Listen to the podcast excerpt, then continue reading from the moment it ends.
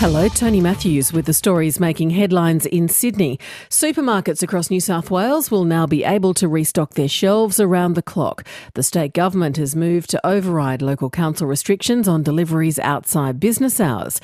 It's hoped the measure will stop unnecessary panic buying because of fear about the coronavirus pandemic. The mid north coast town of Port Macquarie has recorded its first case of coronavirus, forcing a local school to close indefinitely. St Columba Anglican School has confirmed a member of the school community has tested positive. Employees working from home due to the coronavirus outbreak have been warned to look after their mental health.